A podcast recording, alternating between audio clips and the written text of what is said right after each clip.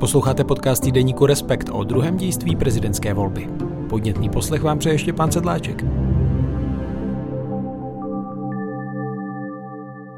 Natáčíme 18. ledna krátce po duelu mezi Andrejem Babišem a Petrem Pavlem, který pořádal deník. Ve studiu vítám kolegy Andreju Procházkovou a Františka Trojana. Ahoj. Ahoj Štěpáne. Ahoj Štěpáne, dobrý den. Ještě než si projdeme ten online duel mezi oběma kandidáty, eh, tak bych s vámi rád eh, prošel ty uplynulé dny, zejména tedy uh, úterý, kdy znovu zahájili kandidáti, můžeme říct, kampaně. Je tady František, který sledoval Petra Pavla, byl s ním i v Ústí. Jaký byl ten jeho program během úterý? Během úterý, a řekl to správně, byla to první nějaká akce v terénu po těch výsledcích prvního kola. Oni podle Pavlových slov se do té doby radili, jak vlastně těch 14 dní teďka pojmout, tak to jsme mohli vidět poprvé právě včera, a to znamená v úterý. A ten program byl takový, že Petr Pavel nejprve zašel za sestřičkami, laborantkami u Ústecké nemocnice, kde jim poděkoval za jejich nasazení v covidu, což mělo být původně poděkování za zavřenými dveřmi, aspoň takhle nám to potom na místě říkali, nicméně i nakonec jsme se tam potom na závěr té debaty dostali, takže jsme slyšeli, že Petr Pavel odpovídal eh, na otázky typu, co mají říkat vlastně ty sestřičky, když se ptali svým příbuzným známým na to, že mají obavu z toho, že je Petr Pavel v případě, že bude zvolen prezidentem, zatáhne do války, že tam půjdou jejich děti, vnuci a tak dále. Případně co říká na to pohrdání vlastně voliči Andreje Babiše, respektive pohrdání té části společnosti, která Andreje Babiše nevolila voličem, voličemi, voliči Andreje Babiše v prvním kole, tak to jsme zaslechli odpovědi Petra Pavla. A pak se přesunul mezi lidi, což já a asi tuším, že i další na tom místě si mysleli, že to bude takové to klasické postávání u stánku, kde bude Petr Pavel, jeho tým a budou za ním chodit kolem jdoucí, potřesou si s ním ruku, popovídají si, vyfotí se a pak se půjde dál. A myslím, že mnoho z nás překvapilo, že vlastně na Petra Pavla tam čekalo poměrně plné náměstí, respektive bylo téměř zaplněné těmi účastníky, což samozřejmě musíme brát s rezervou. Je to, je to určitá výseč, výseč té společnosti, která je nějak mobilizovaná, ale i tak si myslím, že to pro Petra Pavla a pro jeho kampaň asi musel být poměrně pozitivní signál. Ještě jsem vlastně nezmínil, na začátku té, toho dne byl Petr Pavel s Danuší Nerodovou na společné tiskové konferenci, kde tak nějak v hrubých obrysech představili podobu té spolupráce a podobu podpory Danuše Nerudové a vlastně ten den obloukem zakončili znovu společně, znovu v Praze, v restauraci v centru Prahy, kde si dali oni dva a dobrovolníci, respektive dobrovolnické týmy obou těch kandidátů pivo. Tak to byl první den v kampani Petra Pavla. Já to jsem se právě chtěl zeptat eh, na tu podporu Danuše Nerudové Andreji, která eh, i tomuhle tématu věnovala vzkaz Respektu, pravidelný newsletter, který eh, vám přichází každou středu na mail, pokud si přihlásíte odběr, což doporučuji, celá redakce se tam střídá.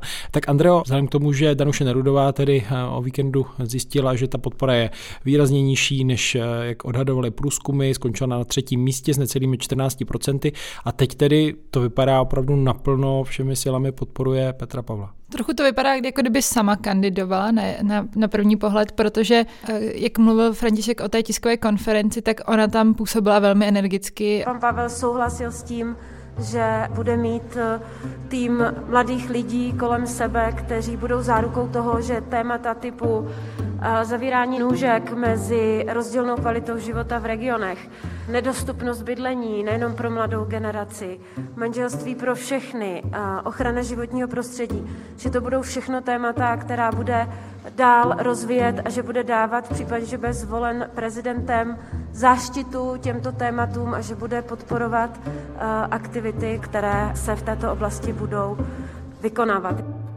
Působila i tak, že do toho chce dát všechno, aby přesvědčila nejen svoje voliče, ale možná i někoho dalšího, aby šel volit Petra Pavla.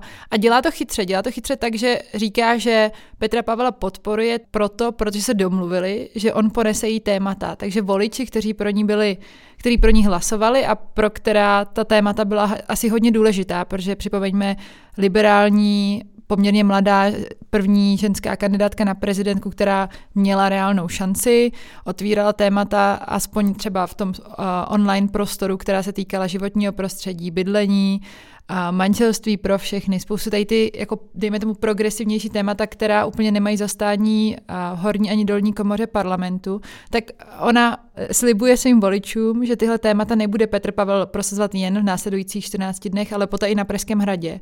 A proto pro něj mají volit. To si myslím, že je jako velmi dobrý tah.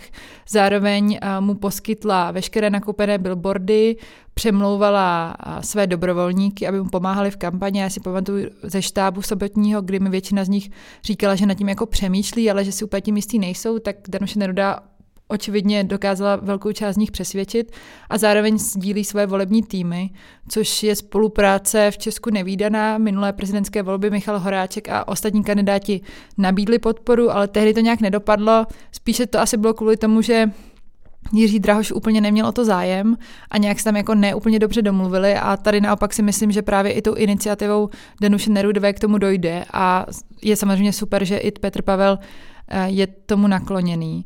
A já v tom newsletteru píšu takovou jednu věc, která mi přijde důležitá a to to, že Danuše Nerudová by mohla být poměrně zapšklá a naštvaná z toho, že dostala pouze 14% a to především kvůli Petru Pavlovi, protože voliči volili strategicky už v prvním kole, ale ona to už od toho sobotního odpoledne přijala s velkou pokorou, takovým zdravým odstupem a zároveň touhou tu misi, kterou ona chce, tedy jako ne, nebýt teda hlavou státu, ale porazit Andreje Babiše, dotáhnout do konce. A podle mě díky tomu jak i když prohrála, tak nemá tu poraženeckou náladu, tak je to důležité nejen pro ty její voliče, které to může motivovat jít volit a nemusí mít pocit, že svůj hlas investovali do něčeho, co tady nezbyde, ale zároveň i ten symbolický význam, kdy najednou by se mohlo říkat, že tady v Česku není poptávka po takové kandidáce, ačkoliv měla v průzkumech 24-26% původně. A ona tím svým přístupem z mého pohledu zabraňuje tomu, aby byla jako ta, co byla poražena a ta její kampaň byla poražena, protože to tak ve skutečnosti není a zároveň dokáže i tady tou podporou dostat ty témata zpět na Pražský hrad, pokud Petr Pavel vyhraje. O kampani Petra Pavla si můžete také přečíst na webu Respekt.cz v článku od Františka Trojana. Tu kampaň Andreje Babiše sleduje Ivana Svobodová, ta je ale ve sněmovně, kde tedy také sleduje ehm, to jednání před hlasováním o vyjádření nebo vyslovení nedůvěry vládě. Nicméně já jsem se s ní spojil po telefonu a zeptal jsem se jí právě eh, na eh, to úterý Andreje Babiše ta kampaň Andreje Babiše prozatím nese jako takový prvky trošku zmatenosti, jo, překvapivě. A protože u něj se čekalo nějaký profesionální nasazení toho jeho týmu. Ale on tam zjevně nějak zmatkuje, takže ono to vlastně šlo o to, že původně chtěl jít Andrej Babiš, což nám řekli v programu z Hnutí Ano na Pražské jezulátko v Praze a poté na Klenoty. Ale vzhledem k tomu, že bosí karmelitáni, kteří spravují kostel s tím uh, jezulátkem, slavnou soškou ho uh, kvůli Babišovi zrušili mši a zavřeli na celé dopoledne ten kostel, protože říkali, že nechtějí, aby to, to místo, ten prostor a, a Jezulásko a oni sami byli zneužíváni v, jako v nějaké štvavé nenávistné kampani, kterou Babiš jako započal, že, s ní, že se s ní nestotožňují. Tak zdá se, že se, že se Andrej Babiš jako urazil a v podstatě zrušil pak i ty klenoty. No. Nakonec se účastnil obojího, ale už to neohlásili médiím. Tam to vypadá, že on se utrhl to, i tomu svému týmu víceméně a prostě si zaběhl na klenoty se svým fotografem. A pak se teda dostal i do kostela k tomu jezulátku s kameramanem. Nakonec ano, protože, protože eh, komunita bosých karmelitánů už ztratila ostražitost, odpoledne ten kostel otevřela a Andrej Babiš tam tedy, tedy šel a natočil si z toho video. To vidím, v tom vidím velké překvapení, protože Andrej Babiš Totiž to je, to je těžká věc. Víra je čistě niterná věc, soukromá a z toho jako není možné si dělat nějak eh, to spochybňovat nebo, eh, nebo si z toho nějak dělat legraci, řekněme, ale zrovna v případě Andreje Babiše by to bylo natolik eh, překvapivé, že to v podstatě asi nemá jiných vysvětlení, než že on se teď snaží nějak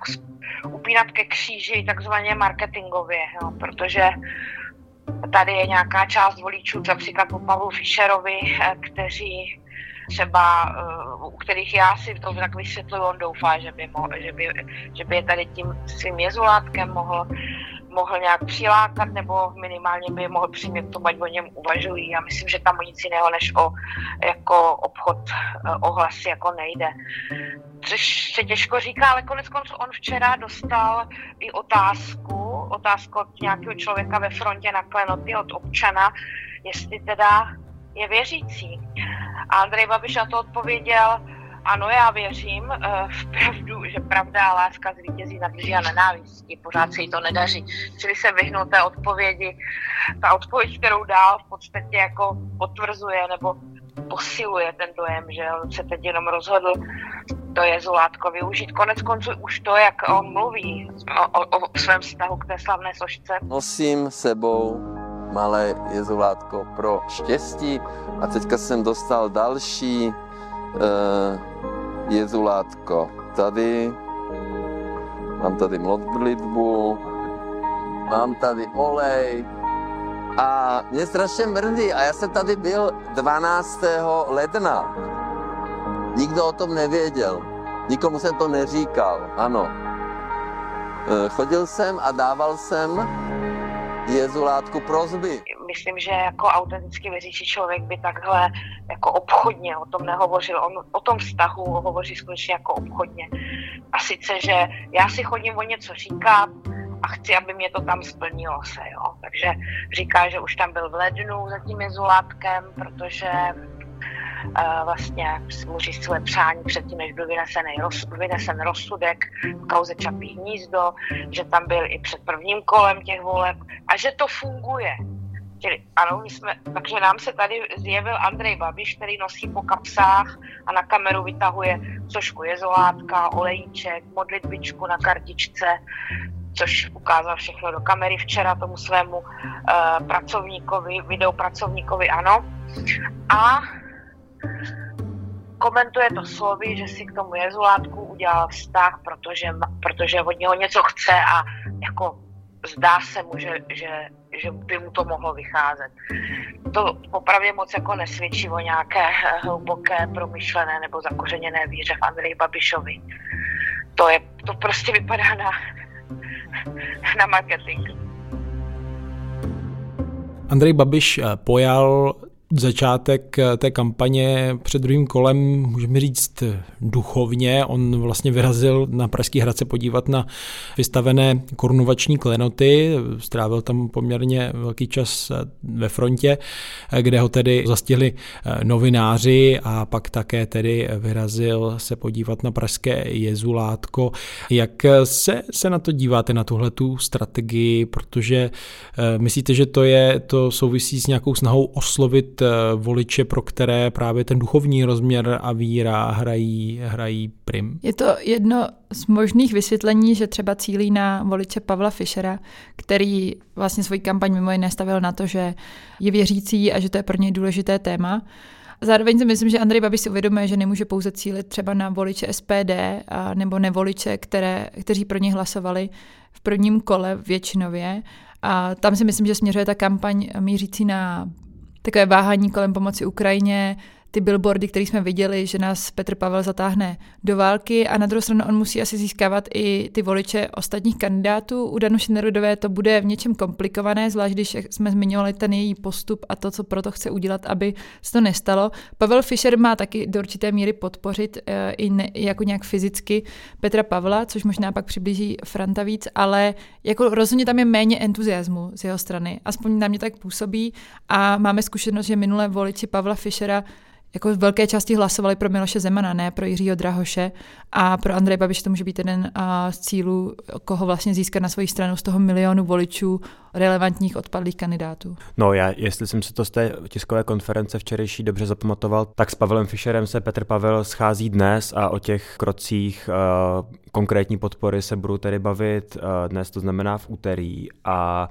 já vlastně, když tak Andrea mluví o té kampani Andreje Babiše, tak bych uh, doplnil ještě, jak na to ta kampaň Petra Pavla reaguje. A mně zatím přijde, že jak v té debatě, kterou jsme dnes sledovali, tak zároveň včera na náměstí nebo s těmi sestřičkami a, a tak obecně, že hodně vyvrací to, co říká Andrej Babiš, co má na billboardech, případně co teďka koluje v řetězových e-mailech, to znamená, že kdyby byl prezident, že zatáhne naší zemi do války, což je samozřejmě absolutní nesmysl, ale eh, je to hodně o nějaké reakci, a tak to je jedna, jedna část, druhá část je takové přesvědčování nebo apel na ty voliče proti kandidátů, kteří podpořili uh, Petra Pavla po tom sobotním sčítání hlasů. Uh, tak je to apel, aby přišli, že on sám, jako myslím Petra Pavla, je stále menším zlem a, a vyplatí se k těm volbám jít a nevzdat to.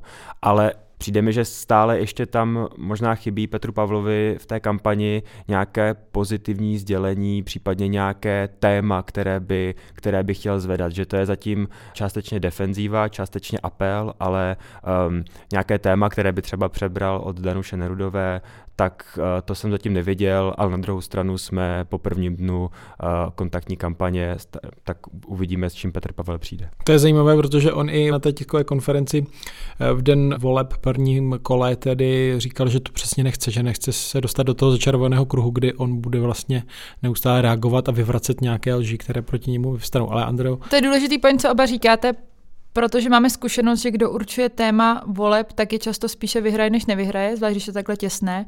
A myslím, že Petr Pavel bude muset nastolit nějaké téma, ať už je to pozitivní téma, nebo může být klidně i negativní vůči Andreji Babišovi, ale musí být ten, kdo aspoň chvíli bude určovat tu kampaň a Andrej Babiš na něj by měl reagovat. Protože to si myslím, že je ta vítězná strategie, ne být pořád v defenzivě, o které mluvil Franta, protože na, na jednu stranu to trochu nefunguje, ne vždy to dokážete vyvrátit, a můžete se to zamotat a zároveň nepůsobíte jako silný kandidát. A myslím si, že Petr Pavel nad tímhle asi nějakým způsobem přemýšlí, co by to mohlo být za téma a není dobré jen jako připomínat chyby Andreje Babiše a minulost Andreje Babiše, ale zkusit prosadit něco, co je nezávislé na Andreji Babišovi a je to téma Petra Pavla. No pojďme teda k té debatě deníků, která se konala online 18. ledna a moderovala ji Kateřina Perknerová. Kandidáti spolu nebyli v jedné místnosti, diskutovali online, což určitě nějak poznamenává dynamiku celé té eh, věci. Tak pojďme na úvod, co, co vám tam přišlo zajímavé, čeho jste si všimli za tu zhruba půl hodinu, necelou, vlastně 20 minut zhruba trval ten duel? Mně přišel hodně zajímavý výkon moderátorky, z kterého jsem měl pocit, že Možná po, poprvé uh, Andrej Babiš byl vlastně v konfrontaci s někým, a teď ne s někým z protikandidátů, ale skutečně s někým, kdo tu de- debatu moderuje, kdo mu to nedává tak úplně zadarmo, kdo uh, mu vstupuje do řeči, když uh, uteče od, od otázky, nebo když se dostane k nějakým, dejme tomu, manipulativnějším výrokům.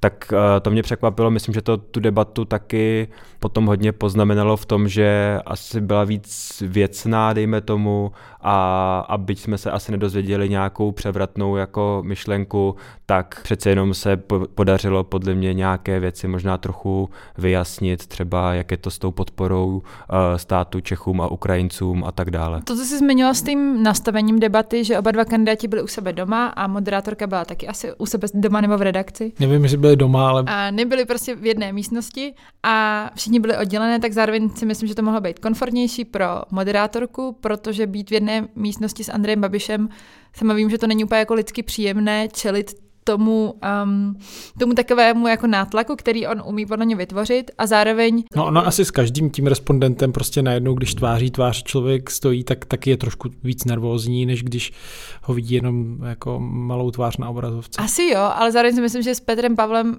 nebudete mít tenhle pocit jako třeba s Andrejem Babišem, který já jsem zažila v době toho, kdy byl premiér nebo ministr financí, protože on umí vytvořit takovou atmosféru, kdy vás dokáže už jenom tou rétorikou a, a tím, jak jako reaguje na to, co přesně říkáte pořád dokola, dostat do nějakých jako, nechci říct přímo úzkých, ale do takové neúplně příjemné situace pro novináře. A tady to nešlo dělat, protože byly online, trvá ta reakce nějakou dobu, než se přenese a zároveň moderátorka na začátek řekla, že když to nebudou věcné argumenty, tak je nenechá mluvit, což se Andrej Babiše úplně nelíbilo a možná i proto v té debatě podle mě vyšel vyšel jako lepší diskutér, debatér a Petr Pavel, protože Andrej Babiš se snažil opakovat ty věci, co jsme slyšeli v sobotu, jako že Petr Pavel je provládní kandidát a chce omezit svobodu slova a ve chvíli, kdy se moderátorka zeptala jak, tak Andrej Babiš začal hledat v papírech a vlastně řekl tam úplně nějakou nesrozumitelnou věc, nějaký příběh o tom, že teda jako někdy to můžeme omezovat, což je napsáno mimo jiné v ústavě, jako bývalý premiér by to mohl vědět. Pan Pavel je provládní kandidát, protože on říká stejné věci, jak ta vláda. Chce omezovat svobodu slova, chce navyšovat daně. Čím chce omezovat svobodu slova? Pan Pavel taky... konkrétně. Tak prosím, buďme féroví. Ale já vám, paní redaktorku, můžu ocitovat teda pana Pavla, ale kdybyste mě nechala domluvit, takže no je pro a... euro, je pro euro, je pro Green Deal, je pro zrušení slevy eh, eh, na jízdné pro důchodce a mladé, takže je pro navýšování... Což nevím, jak by prezident mohl zařídit nebo nezařídit, ale prosím, v čem se pan Pavel, v čem se pan Pavel omezovat svobodu slova? Tak pan Pavel chce omezovat slovo, tu slova, já vám to můžu tady přečíst, když teda eh, mi nevěříte, on se k tomu zkrátka vyslovil. Svoboda není omezená 12. ledna 23. Ano, každý systém, včetně demokracie, se musí chránit před útoky, které ohrozují jeho eh, existenci. On tady mluví o zkušenosti z roku 2005, kdy eh, vlastně byl teroristický útok Británii a on souhlasí s omezováním občanských svobod. Takže on... V případě je, teroristického on, útoku nebo války. Pane Pavle, prosím, reagujte. Ale Chcete omezovat je pro, svobodu pro euro, je pro euro. Pan Babiš si byl špatně přečetl, nebo mu to někdo špatně napsal. Tam bylo, že svoboda není neomezená. A to je naprosto základní věc, na které se asi shodneme všichni, protože žádná absolutní svoboda neexistuje, pane Babiši. A pokud se bavíme o svobodách, tak ty jsou vždycky limitovány zase právě těch ostatních.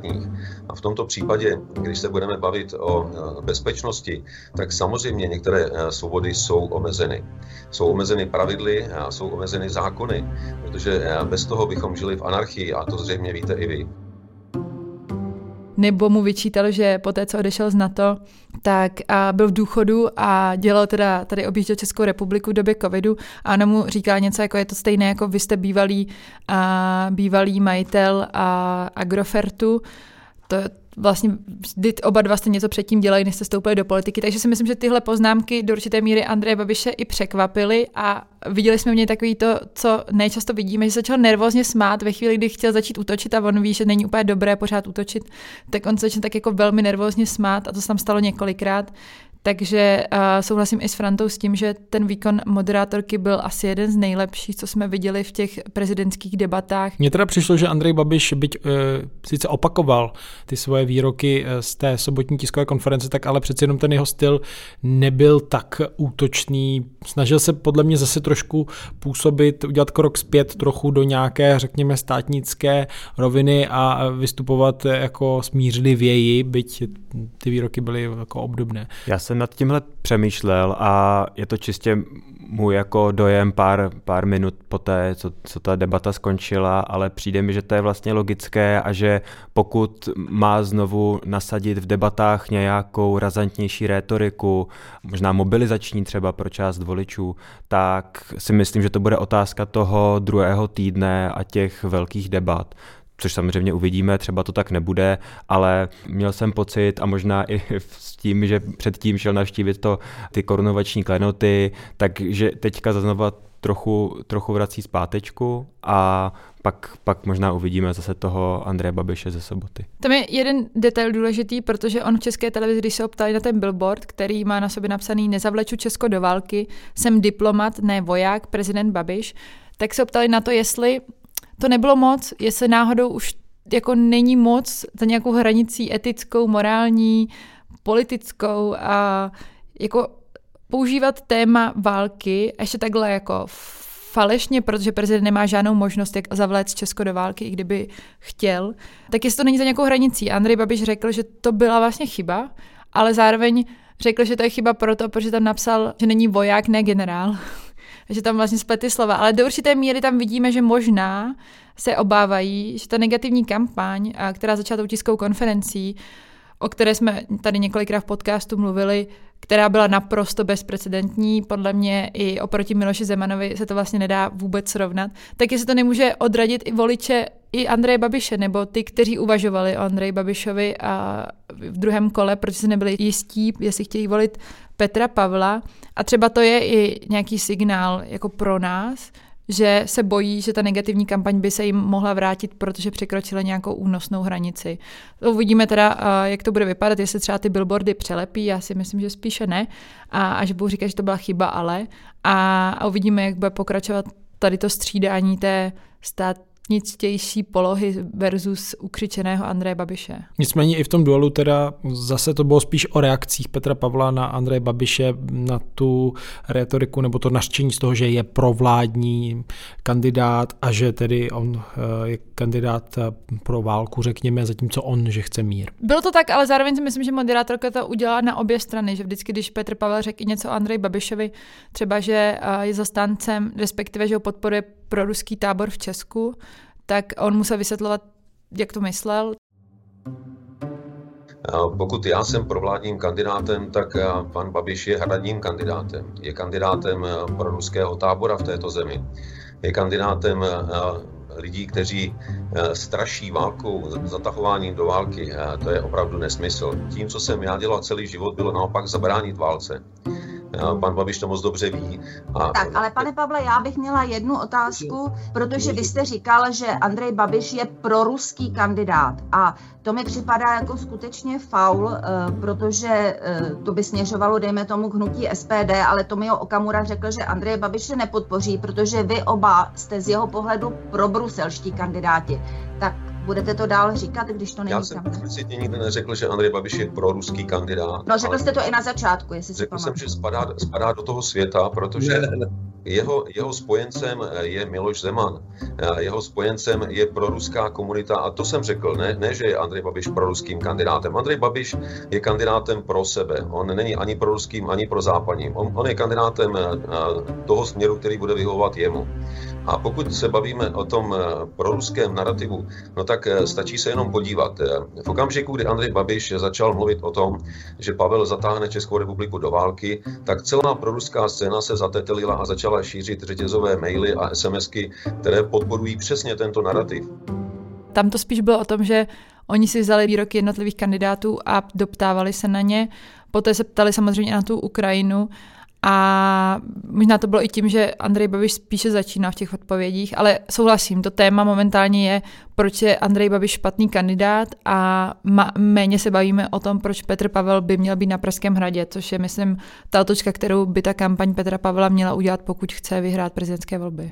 Nicméně mi přišlo že tam bylo několik momentů, kdy, kdy tedy potom Andrej Babiš odpovídal a vlastně ty jeho odpovědi byly takové jako obecné, nezakotvené nebo nedostatečně vyargumentované, zatímco Petr Pavel mi přišlo, že vždycky to dokázal pojmenovat nějak jasněji a vysvětlit to v reakci. Mě překvapilo možná u toho jednoho z eh, témat Andreje Babiše, které očividně teď eh, chce jako hodně, hodně hrát, to znamená, že dle něj trvalý mír není iluze tak mi přišlo, jak snadno vlastně nahrál Petru Pavlovi s tím, že v Evropě přeci je mír od druhé světové války, s tím, že Petr Pavel si tam potom mohl zmínit, eh, jak to, že je v tuhle chvíli válka na Ukrajině, tedy v Evropě, tak zároveň eh, i válku v bývalé Jugoslávii. Přišlo mi, že Andrej Babiš na to, jak, jak moc je to třeba pro něj jako důležité téma, do které chce dostat k voličům, tak jak moc snadno to Petru Pavlovi Pavlovi nechal. A ta absurdnost, kdy on ukázal fotku Petra Pavla, že něco zapisuje a že je to důkaz toho, že na to nic nedělá, mně přišlo úplně vlastně mimo. Jo, tady máte jeho fotku. Tady vidíte, že pan Pavel dělá zápis. Jo?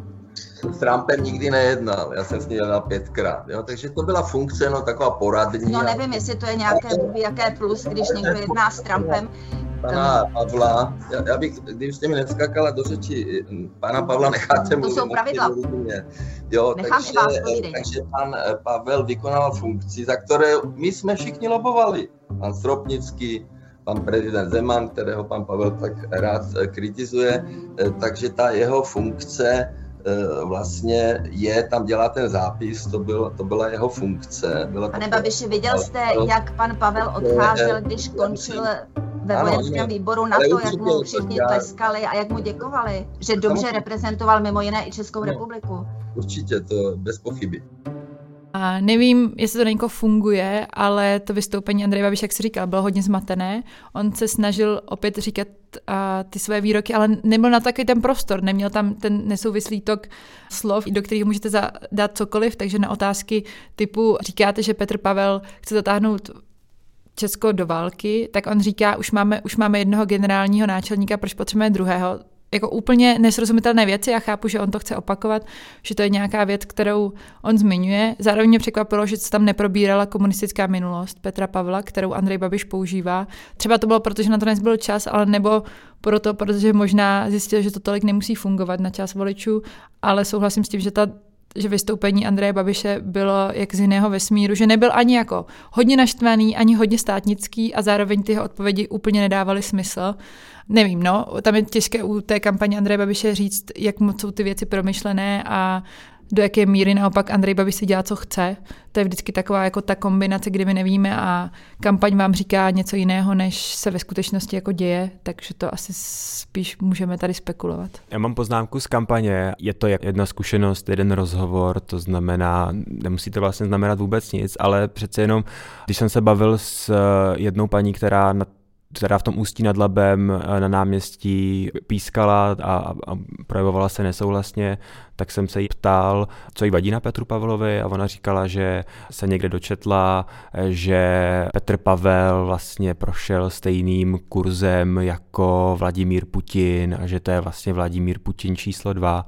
To tam říkalo potom víc lidí, že to byl taky jako hlouček a zároveň jako, že on je, on je ten komunista a když jsem se jí pak ptal, koho bude volit, tak říkala, že volit bude Andreje Babiše tak eh, mě to vlastně docela překvapilo. A je to jako možná vliv nějakých těch narrativů, které vidíme v těch řetězových mailech a tak dále. Tak možná, že i tato linka na část voličů prostě bude fungovat, když asi ne na majoritu nějakou většinu. Ono to bylo jenom 20 minut zhruba ten duel, ale stejně mě překvapuje, jak se o tom míru a válce mluví úplně neukotveně, jako o nějakých obecných veličinách a vlastně se tam jako nebyla snaha to nějak rozebrat, teda co to znamená v praxi, jo. ale chápu, že to je nad rámec takového rozhovoru asi. No. Protože podle mě je strašně těžké o tom mluvit, když vás někdo obvinuje z toho, že chcete zatáhnout ně, jako Česko do války, protože vy musíte nějak komplexně začít vysvětlovat, že žádný trvalý mír vážně neexistuje, že to je jako hloupost a že neexistoval ani po druhé světové válce a, a že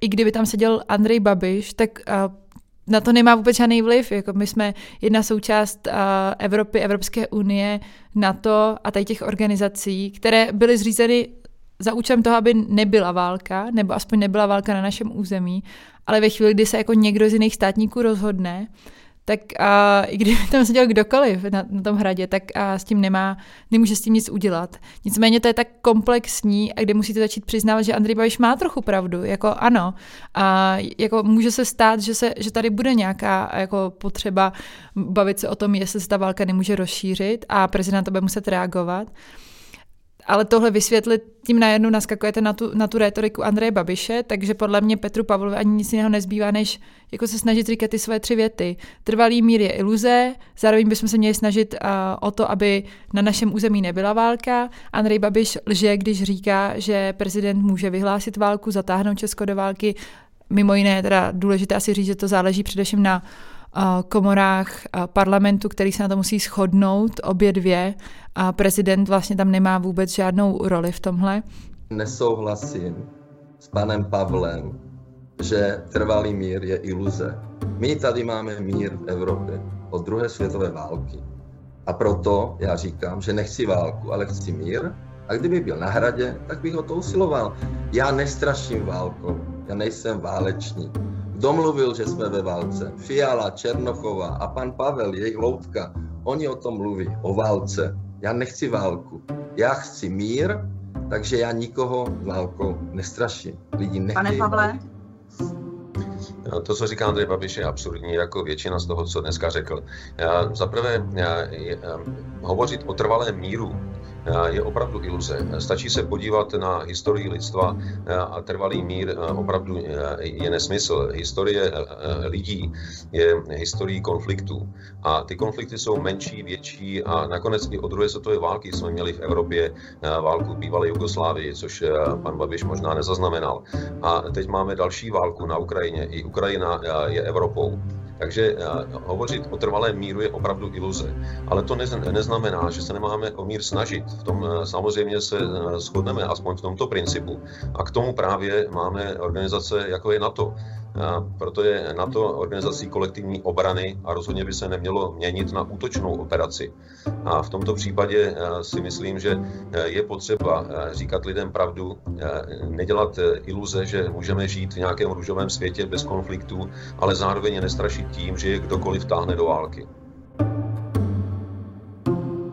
Tam je podle mě taková ta tenká hranice mezi tím, kdyby byste chtěl říct, jak to doopravdy je a vysvětlovat, ale zároveň víte, že kampaň Andreje Babiše je postavena na tom, že bere něco, co je pravdivé a přetáčí to úplně jiným způsobem. Takže debata o míru, válce, Ukrajině a budoucnosti je podle mě složitá i kvůli tomuhle.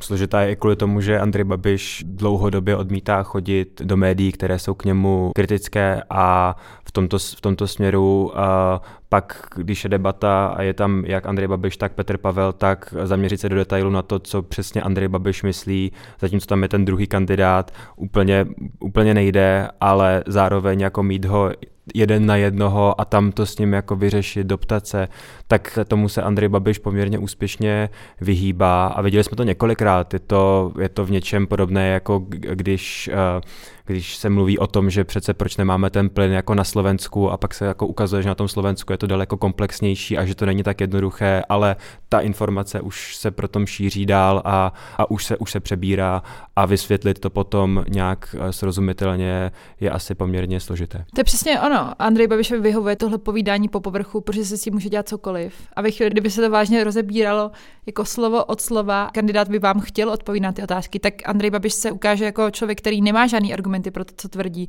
Ale ve chvíli, kdy se to vede takhle po povrchu, tak vy s tím můžete dělat cokoliv a je to vlastně tvrzení proti tvrzení, těžko se vlastně jako dostává do té logiky věci. Takže já si myslím, že i ten faktor je to, že nejen, že to nejde v takhle krátkém formátu před prezidentskými volbami vysvětlit, ale zároveň ten jeden z nich se nechce vůbec o tom bavit. Jo? A to je ta jako druhá věc. Každopádně na závěr tedy eh, toho duelu oba dva svorně odrecitovali hymnu. A úspěšně. Úspěšně, ona je tedy moderátorka zkoušela, jestli si pamatují jednotlivé verše a Ukázalo se, že tedy ano. Uh, no a to si myslím, že teda je poučení eh, z kampaně Karla Schwarzenberga, který to nebyl uh, schopný v roce 2013 udělat, uh, kdy vlastně byl záběr po prvním kole z jeho volebního štábu, kdy on tak jakoby napůl otvíral pusu a pak ho zkoušeli v české televizi. Takže by byla podle mě velká chyba kampaně a Andrej Babiše, kdyby ho nenaučili českou hymnu, protože tohle někdy muselo přijít. Já jsem teda myslela, že to přijde už před prvním kolem. To přinesou další dny. Ehm, další debata tušíme ve čtvrtek 19. ledna na, na blesku? Je to tak a příští týden nás čekají ty televizní celoplošné debaty na Primě a na Nově, kam tuším Andrej Babiš přijde, na českou televizi, která je v neděli, tuto neděli, tak se rozhodl nepřijít. Každopádně vývoj jednotlivých kampaní i ty debaty pro vás bude sledovat redakce týdeníku Respekt. A už teď najdete nové články na našem webu Respekt.cz.